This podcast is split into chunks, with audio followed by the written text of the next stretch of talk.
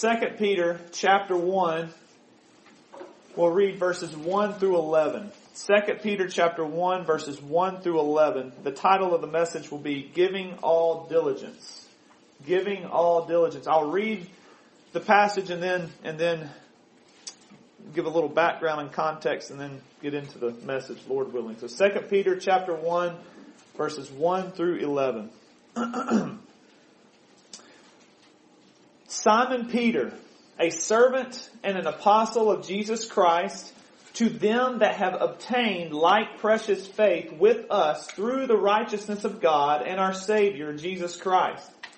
Grace and peace be multiplied unto you through the knowledge of God and of Jesus our Lord, according as his divine power hath given unto us all things that pertain unto life and godliness through the knowledge of him that hath called us to glory and virtue, whereby are given unto us exceeding great and precious promises, that by these ye might be partakers of the divine nature, having escaped the corruption that is in the world through lust. And beside this, giving all diligence, add to your faith virtue, and to virtue knowledge, and to knowledge temperance, and to temperance patience, and to patience godliness, and to godliness brotherly kindness, and to brotherly kindness charity. For if these things be in you and abound, they make you that ye shall neither be barren nor unfruitful in the knowledge of our Lord Jesus Christ. But he that lacketh these things is blind and cannot see afar off, and hath forgotten that he was purged from his old sins. Wherefore the rather, brethren, give diligence to make your calling and election sure. For if you do these things, ye shall never fall. For so an entrance, or you could say, for in this way, shall be ministered unto you abundantly into the everlasting kingdom of our Lord and Savior, Jesus Christ. Amen? Amen. Giving all diligence is the title of the message. And I want to begin by just giving a little background. This is Peter's second epistle, and this is coming from a man who knows he is about to die. It says in verse, um, verse 13 of 2 Peter chapter 1, he says, Yea, I think it meet, I think it appropriate, as long as I'm in this tabernacle, as long as I'm in this body, to stir you up by putting you in remembrance, knowing that shortly I must put off this my tabernacle, even as our Lord Jesus Christ hath showed me. Moreover, I will, I will endeavor that ye may be able after my decease to have these things always in remembrance. Now, the Lord Jesus showed Peter in John chapter 21 what type of death that Peter was going to die. You remember Peter who denied Christ three times, denied that he knew the man three times. He was a coward. Just like you and I can have cowardly natures at times. He was a man, a sinful man. Yet, the Lord continued. The Lord didn't give up on Peter. The Lord converted Peter. And then guess what? The Lord Jesus prophesied in John 21 that Peter was going to die the same death that Christ died by crucifixion. And history would say, it doesn't say in scripture, but history would say that Peter refused to be crucified the same way that Jesus was because he didn't feel worthy to be. So history says that he chose to be crucified upside down for our Savior, Jesus Christ. So I want you to notice the sense of urgency that Peter has in this message. The, the, the very title, giving all diligence. That means make every effort. Exhaust yourself in this. Um, he will use use um, the term yes, stirring up your mind, putting your mind into remembrance of these things. He wants the saints to be equipped because he knows shortly he's not going to be there anymore. He's about to die. So this is coming from a man who has a message to give. And we are told that in this letter, sadly, there is some false doctrine and some false teachers that are trying to infiltrate the church, just as it pretty much all the New Testament that was going on because of sin, because of pride, because of whatever the case may be. But there was um, false teachers and false religions and, and, and wicked lifestyles that were infiltrating the church. And so what Peter wants, what he desires for the saints here is that they will be equipped, that they will, as it says as he ends the letter, 2 Peter 3.18, he wants them to grow in grace and in knowledge of the Lord Jesus Christ. Now, I broke it down this way. 2 Peter chapter 1 verses 1 through 4, I'm calling it Peter's encouragement. And then verses 5 through 11, I'm calling it Peter's exhortation. One of the main themes in this whole letter is the use of the word knowledge or know, some type of the use of the word knowledge or know or knowing. It's mentioned 13 times in this little short three chapter uh, letter.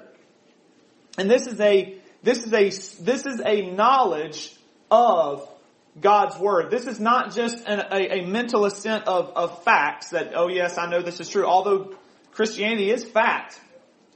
But this is, as Warren Wiersbe would call it, this is a living participation in the truth. Don't you like that? What does Jesus say in John 17, 3? And this is life eternal, that they might know thee, the only true God and Jesus Christ whom thou hast sent. This is a intimate knowledge.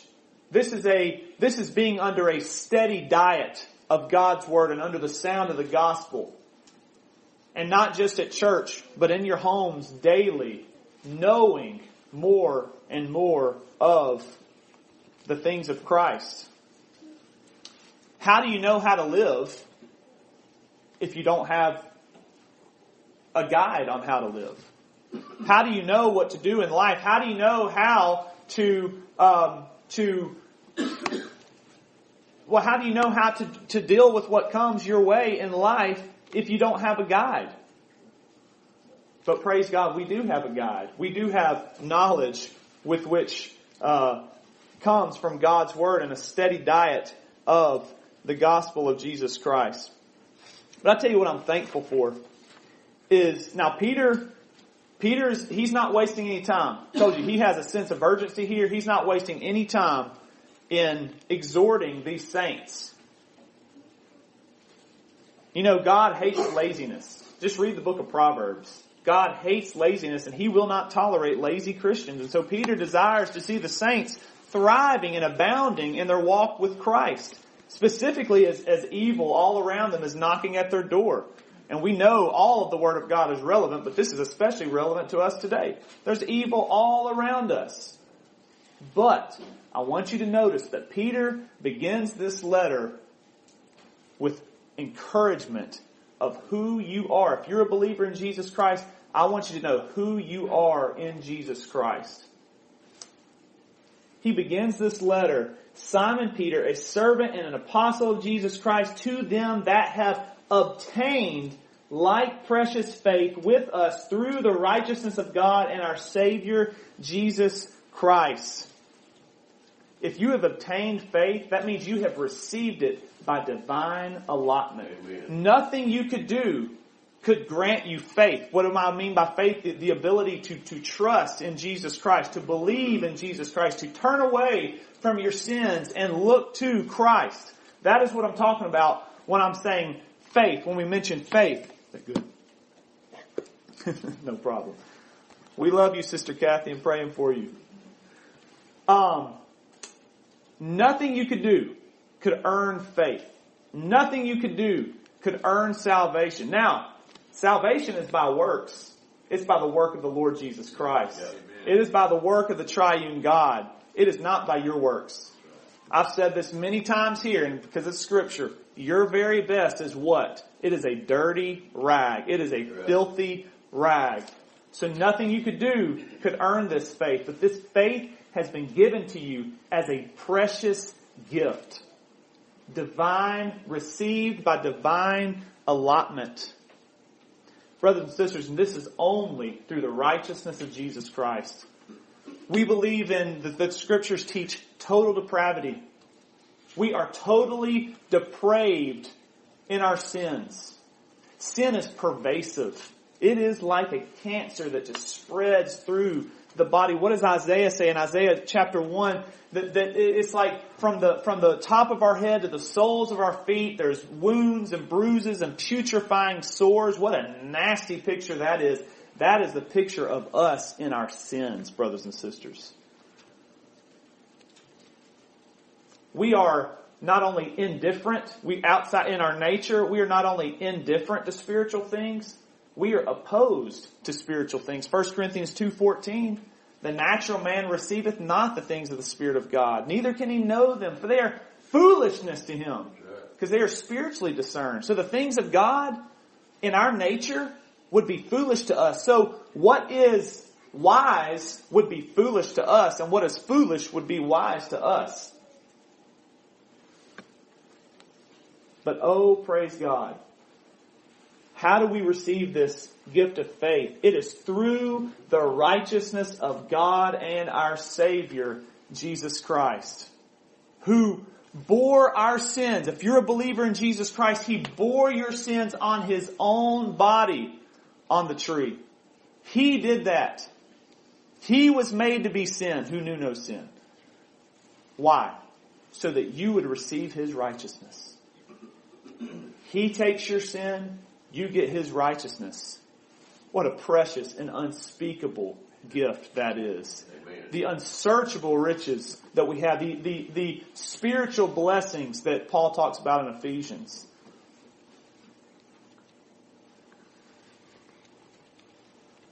And then guess what? he doesn't just leave us hanging. This is why I'm so thankful that as Peter, yes, he's going to exhort these people. Stir up your minds, your pure minds. But his foundation is Jesus didn't leave you hanging.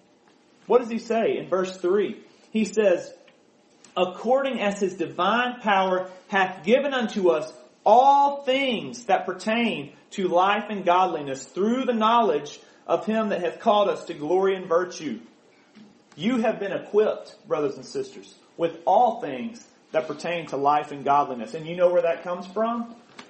Right here. It comes from God's Word. You know, we've been so blessed in the United States of America.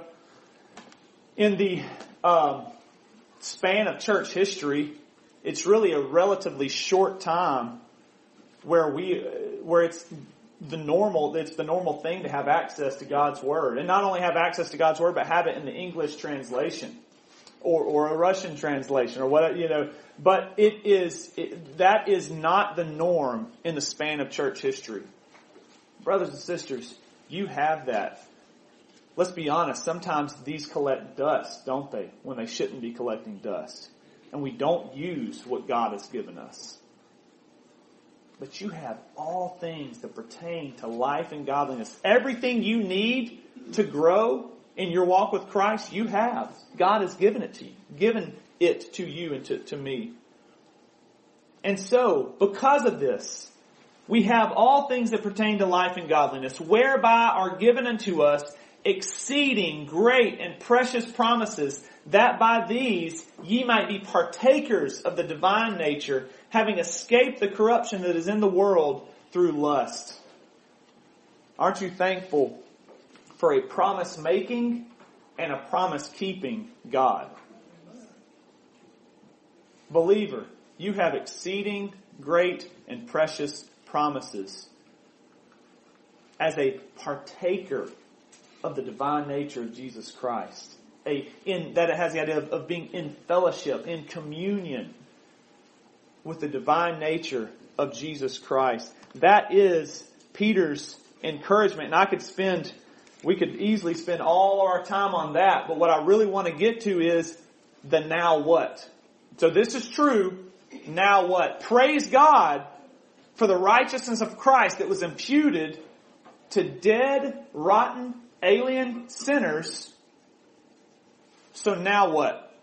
This is Peter's exhortation now. So he starts in verse 5 and he's going to give seven areas, seven, seven different traits in which he is exhorting this, these Christians to grow in, to cultivate. Verse 5, what does he say? And beside this, beside what we have just got through talking about these exceeding great and precious promises, giving all diligence. It takes spiritual sweat to serve God. It takes effort to serve God. God has, God has created you for good works. Not to save you, but it's the manifestation that you are saved. It is not the cause of your salvation, it is the result of salvation in Jesus Christ. Giving all diligence. We could say again, make every effort. Exhaust yourself in these, in these seven traits. Put forth some spiritual sweat. The most important thing that you could ever accomplish, and, and again, of course we can't accomplish this on our own. We work out our own salvation with fear and trembling, but who is it that's working in us? God is working in us to will and to do of His good pleasure. But the most important thing that could be accomplished in our life is to be a growing Christian. It is to grow in grace and in the knowledge of the Lord Jesus Christ. This is, this is to be your number one priority.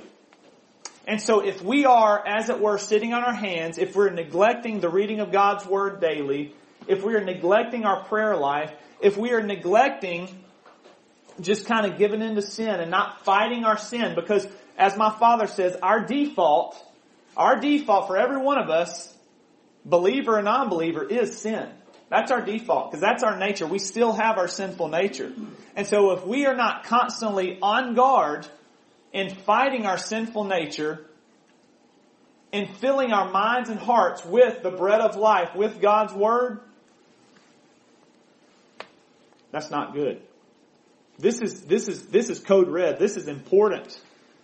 Remember, this is coming from a man who doesn't have much time left on this earth. Brother Peter. He knows he's about to die. And this is an urgent message. And so what does he tell them to give diligence to? What are you to put forth effort in? He says, add to your faith. Remember, the faith that you've already received, believer in Jesus Christ, as a precious, as an exceeding great and precious gift of Jesus Christ. Add to that faith virtue. Virtue. What is virtue? It is moral goodness, moral excellence. It is purity. But actually in this case, it also has the idea of courage, of valor. We need some courage and valor in these days, don't we? And now listen, we could easily, I can do this so easily, I can point to so and so or somebody who may have a, more of a platform than I do and be like, man, he's a coward. He needs, he needs to have some backbone and stand up for the Lord. Where I need to look back at myself and be, Nathan, what about you? What about you? Have there been times where maybe you've neglected praying over the meal at a restaurant because you didn't want people to think you're weird or something like that? When I say you, I'm talking right back to me. Maybe being uh, given the opportunity to maybe wear a rainbow sticker at work when you know it stands for they tried to co-opt the rainbow to mean something that God hates, but maybe we've given in to that or whatever the case may be. Not laughing at sin. Not laughing, kids not laughing at a dirty joke. That can take courage because maybe all your friends or everybody else is doing that and you don't want to feel left out or people to, to laugh at you. It takes courage. It takes virtue. Proverbs 28 verse 1 says, The wicked flee when no man pursueth, but the righteous are bold as a lion. Now where does that boldness come from? Where does that virtue come from? Where does that valor come from? It doesn't come from within us. It comes from having the knowledge of knowing who? Of God and in His Word.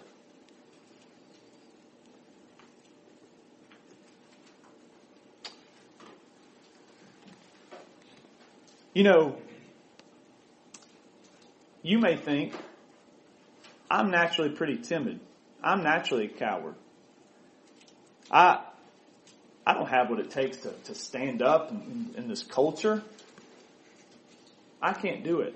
Or maybe you're thinking of all the times where you have not been virtuous as you ought to have been or as I ought to have been. Thinking where you've messed up that, man, is, is there any hope for me? I want you to remember who the Holy Spirit inspired to write this letter. I already said it earlier. This is a man who, who said to Jesus before, he said, if, if all the world forsakes you, I'll never forsake you. I'll never leave you. I'm with you to the end, Lord. Then you remember what happened. He denies the Lord. I never knew the man. He's cursing and swearing, saying he never knew the man. Denied him three times. But yet, the Lord grants repentance. The Lord grants forgiveness to those who are truly of a broken and a contrite heart. And He did that for Peter, and He will do that for you. If you truly come to Him with a broken and contrite heart, yes, you can be virtuous. Grow in virtue. He says, add to your faith virtue and to virtue knowledge. And I've already talked a little bit about knowledge, but this is, as one man says, knowledge, this really is the engine which drives virtue and all the other fruits.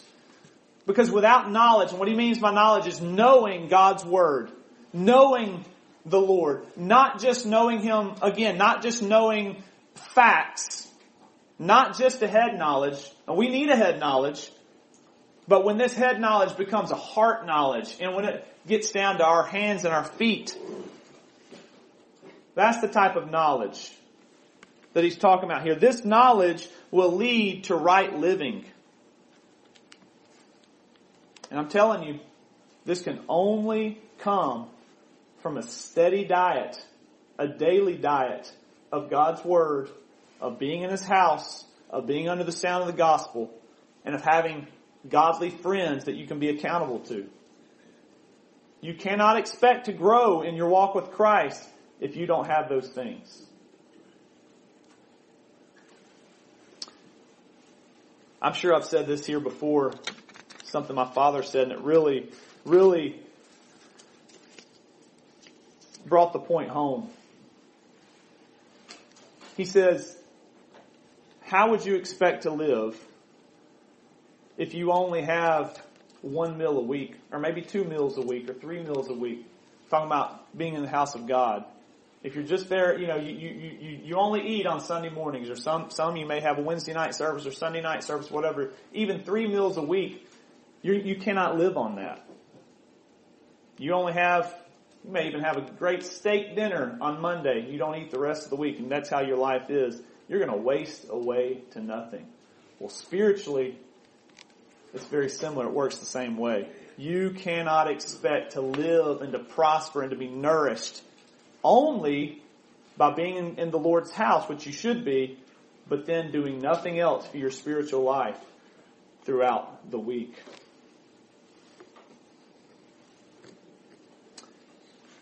He says, add to your faith virtue, to virtue knowledge. And then what will this lead to? They all tie in together. To knowledge, temperance. That is self-control. And now, self-control, this was very important.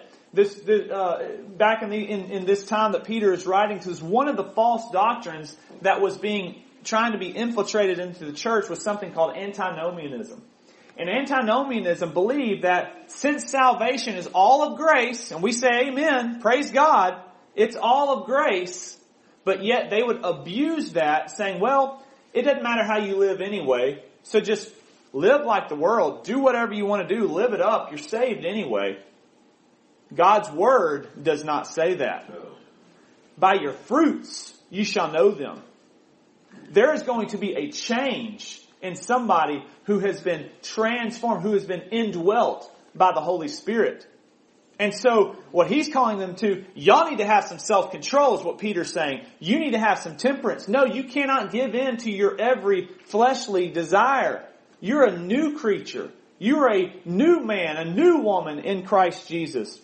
And so this temperance really has the idea of like an athlete who must, who must train, even when he doesn't feel like training, Or maybe he has to say no to certain types of food. He has to be on a special diet to get ready for whatever sport or whatever athletic endeavor he's doing. Paul uses this language in 1 Corinthians chapter 9 verse 27. He says,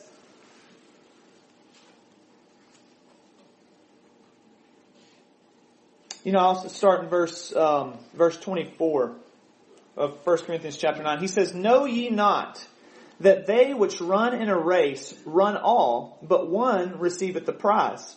So run that ye may obtain. And every man that striveth for the mastery is temperate in all things. He has self-control in all things. Now, um, no, now they can do it to obtain a corruptible crown, but we an incorruptible. I therefore so run, not as uncertainly, so fight I, not as one that beateth the air, but I keep my body under and bring it unto subjection, lest that by any means, when I have preached to others, I myself should be a castaway. Paul's saying, I'm bringing my whole body under subjection.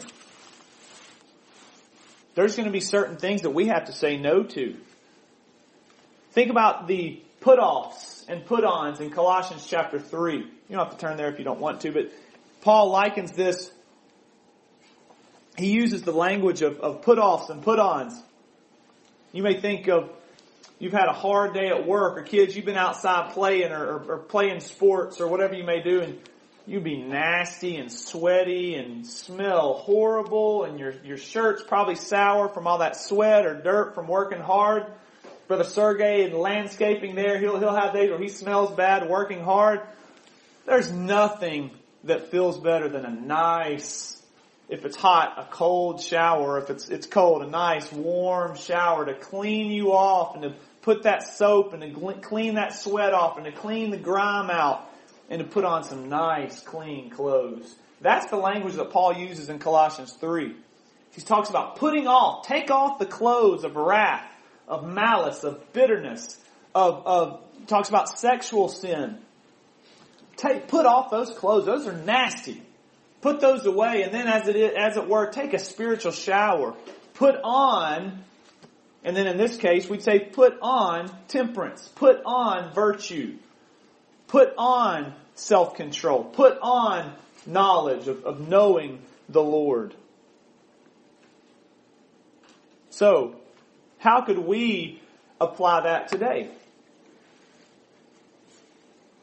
You know, there have been times, I just have to admit, there have been times where my children are trying to get my attention. Daddy, daddy, daddy, and what have I been doing? Just mindlessly scrolling through my phone where I've ignored my children. What type of example is that? Well, there's times we need to put that thing away. So, whatever the case is for you, you, you, you personalize this. How can I apply this to my life? Is it screen time? Is it too much TV? Or is it temper? Losing temper? Lack of self-control? This could be anything. Apply this personally. Take some time and ask the Lord to show you through His Word, Lord, show me where I need to grow in, in temperance or in virtue or in knowledge. What do I need to put off, God? What do I need to put on? Add to your faith virtue, to virtue knowledge, to knowledge temperance, and to temperance patience. Patience. This has the idea of endurance or perseverance. This really has the idea of being firmly planted, firmly rooted, not being swayed by the winds of culture, but firmly rooted in God's Word. I used this, this word picture to our children recently. Children, you'll remember. Kids, you know Claire or Avid? Y'all know what a lighthouse is. Like a light, okay, you know what a lighthouse is. Well, I want you to imagine being on a boat and it's dark and it may be stormy. I mean, you may not know exactly where to go, but man, that lighthouse when they turn that light on, then, okay, good. I'm close to shore. I know where I am. That's what God's Word is for us. God's Word is like a lighthouse. Thy word is a lamp unto my feet and a light to my path. I remember my good friend and, and the pastor at, at church that Brother Ray used to be a member of at Friendship, Brother Andrew Beecham.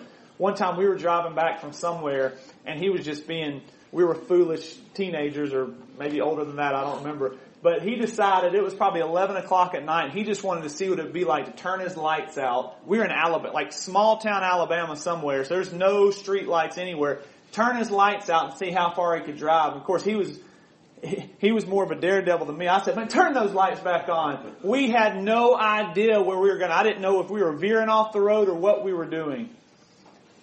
See the point though? You see what God's word is for us? This is what he's saying, being firmly planted, patience, perseverance, endurance, not being swayed by the winds of culture. What would James tell us about patience? Let patience have her perfect work, that ye may be perfect and entire, wanting nothing. The trying of your faith worketh patience. When you go through tests, when you go through trials in this life, whether it be physical, whether it be spiritual trials, think of Paul and his thorn in the flesh. I think of Sister Lynn Bruce, Sister Janet, who had a 16 year battle with cancer. You think that was a trying of her faith? But I'll tell you what, if you're in Christ, God is going to give you the patience that you need, the endurance that you need. And it's going to lead to maturity. It's going to lead to growth in Jesus Christ. Endurance. Endurance. You know, the, uh, at Grace Chapel in a couple months, I'm supposed to be bringing some messages on Wednesday nights on the, the Revelation, first three chapters in the letters to the seven churches of Asia. And every one of those seven churches, except I believe two churches, John has some pretty sharp rebukes for. Rightly so. But there is one thing when he is when he's encouraging them and exhorting them in, in, in what they're doing well, he talks about their patience. He talks about their patience. That's the one common that I've seen so far, the one common positive that he talks, talks to them about, talks, uh, encourages them to grow in is patience, endurance, perseverance, not giving up, being firmly rooted, being steadfast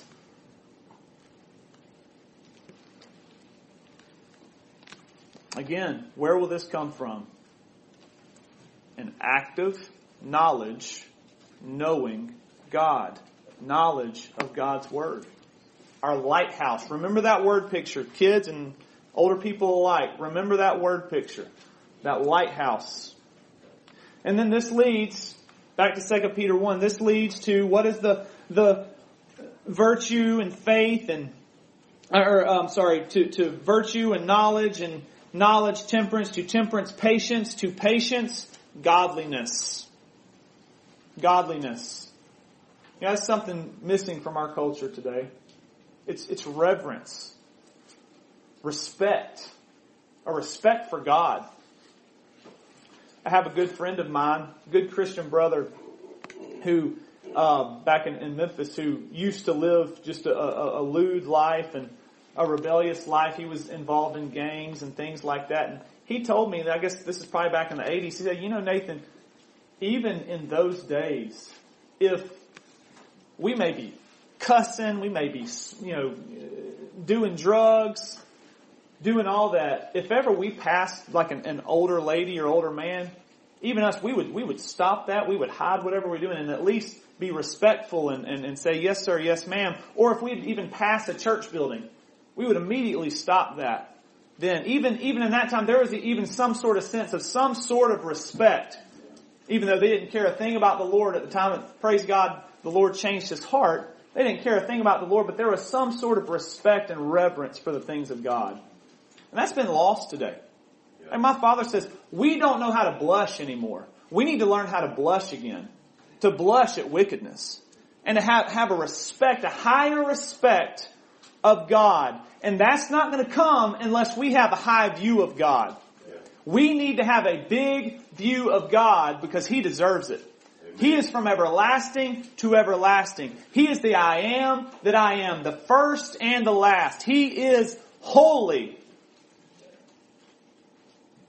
We don't need to lose sight of that. I'm saying we, I'm right there with you.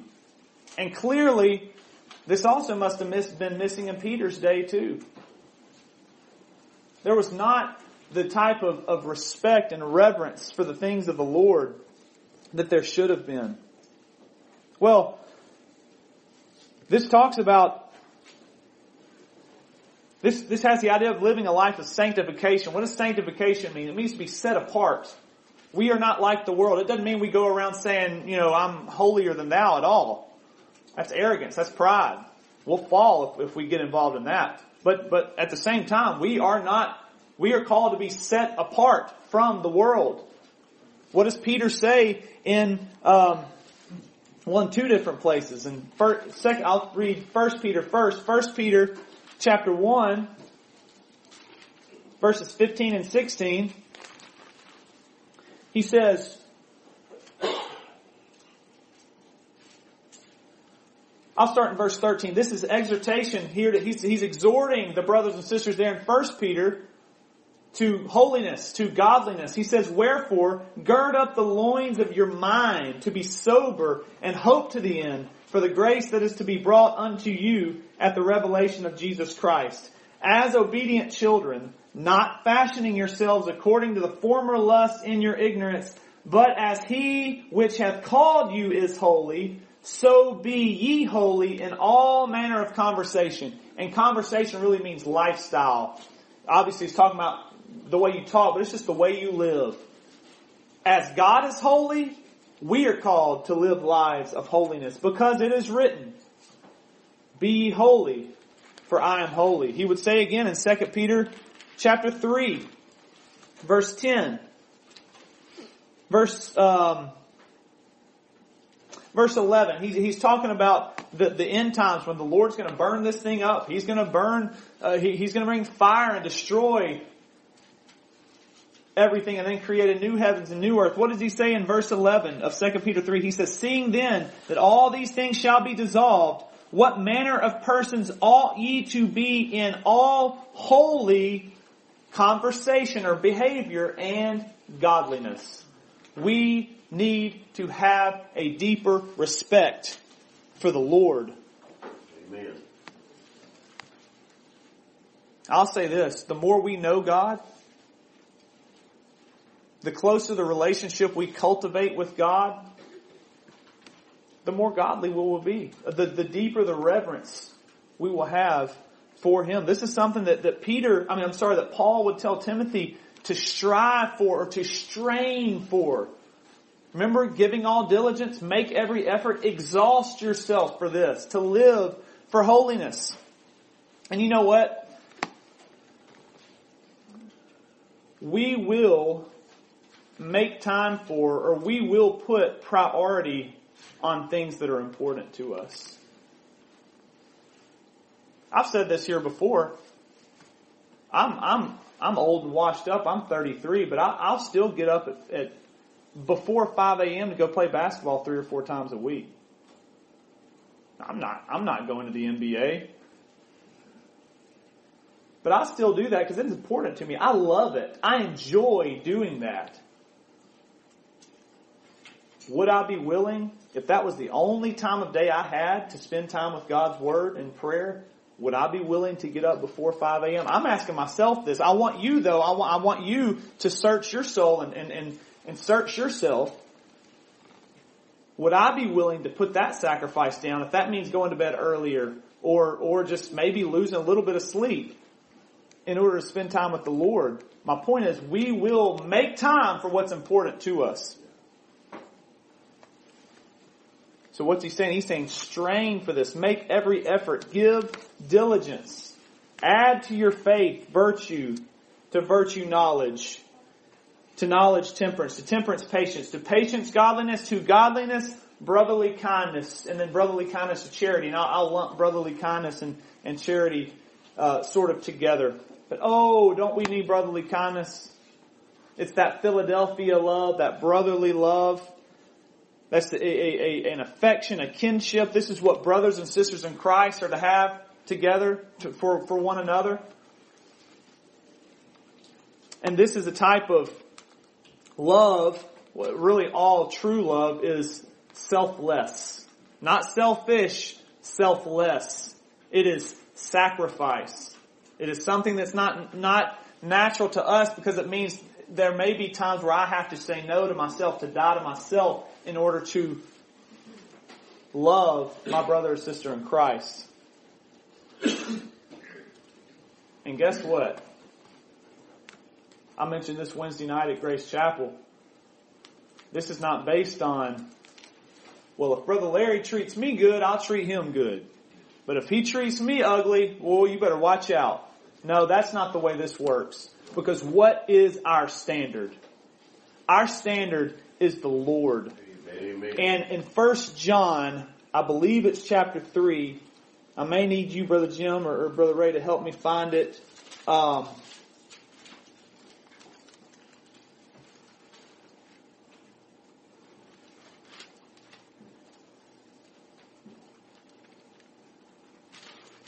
hold on just a moment, I think.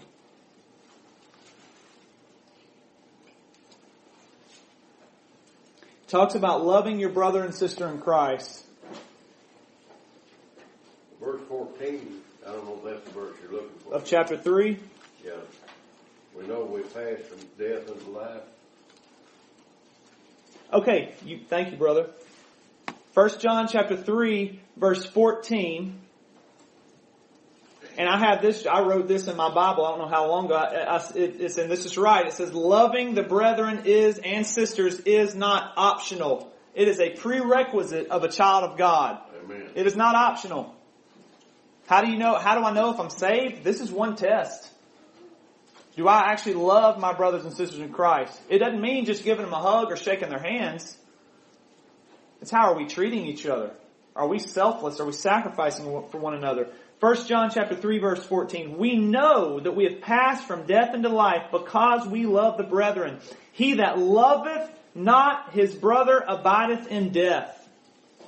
Whoso hateth his brother is a murderer, and you know that no murderer hath eternal life abiding in him. Hereby perceive we the love of God, because he laid down his life for us. We ought to lay down our lives for the brethren. What is our standard? Was there anything in you? I hope you know the answer to this. That, that just attracted, that made you attractive to Jesus? Like, yeah, he's a, he's a good guy. She's a great lady. I, I'll lay down my life for her. The answer is no. The answer is no. We were totally opposed Sin is disgusting to the Lord. May it be disgusting to us, and yet, yet, out of love, out of sacrifice, He laid down His life for His children. So ought, also we to lay down our lives for our brothers and sisters in Christ. This is a love that must be a sincere love. 1 Peter 1 talks about having a, a unfeigned love 1 Peter chapter 1, um, yeah, 1 Peter chapter 1 verse 22. Seeing that ye have purified your souls in obeying the truth through the Spirit unto unfeigned love of the brethren. That is a sincere love. That's a love that is without hypocrisy, an unfeigned love of the brethren, that ye love one another with a pure heart fervently. Fervently. Romans 12, I won't turn here, it talks about preferring one another, lifting somebody else above me. Oh, that's hard for me to do. Because naturally, I really love myself. What does God's Word say? What is Peter imploring the saints to? To brotherly kindness. Galatians 6.10 would talk about that, that we should, as we therefore have opportunity, let us do good to all men, but especially those that are the household of faith. There needs to be a special love, a special kinship for brothers and sisters in Christ. And then I'll, I will, uh, Let me read one more passage and then close. First Peter, I mean First John chapter 4, he says in verse 20, If a man say, I love God and hateth his brother, he is a liar. For he that loveth not his brother whom he hath seen, how can he love God whom he hath not seen? And this commandment have we from him that he who loveth God love his brother also.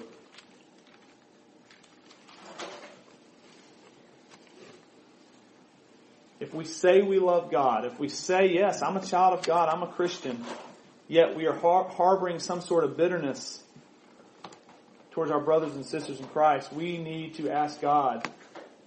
We need to repent and confess that and ask God to forgive us. And He will if we truly come with a broken and contrite heart. And so as I close, again, give every effort, give all diligence to these. Add to your faith. But remember that the Lord, this is, this, He is writing to Christians. He is writing to ones who are already saved. So this should encourage you that you belong to Jesus. You have received this gift of faith not by works of righteousness, but according to His mercy. And so now it's time to what? To get to work. To make every effort, to give all diligence to these things. And then he says, in verse 11, verse 10, wherefore the rather brethren give diligence to make your calling and election sure, for if you do these things ye shall never fall. For so an entrance, or for in this way, you could say, shall an entrance be ministered unto you abundantly into the everlasting kingdom of our Lord and Savior Jesus Christ. If you were to die today, or even better, if Jesus were to come back today, what better way than to be living for Him, to be adding to the faith that He's given us virtue and virtue knowledge and all of those things. Brothers and sisters, let's be about the Master's business. Let's make every effort to follow Him in all the ways that He deserves. Are we going to do it perfectly? Of course not. Now that's not a cop out. That's not a crutch. Well, I'm not perfect. I'm going to mess up. No. But it should be an encouragement that guess what? Guess what? We can get back right with God. Lord, forgive me because I messed up. Yes, I did blow up at, at, at my wife or, or whatever the case is, or I did lose my temper. But Lord, forgive me. I don't want to continue to do that. He's going to bless you. He's going to encourage you. He is going to give you the grace that you need to do this. I hope these things have been a blessing to you. I love you. God bless.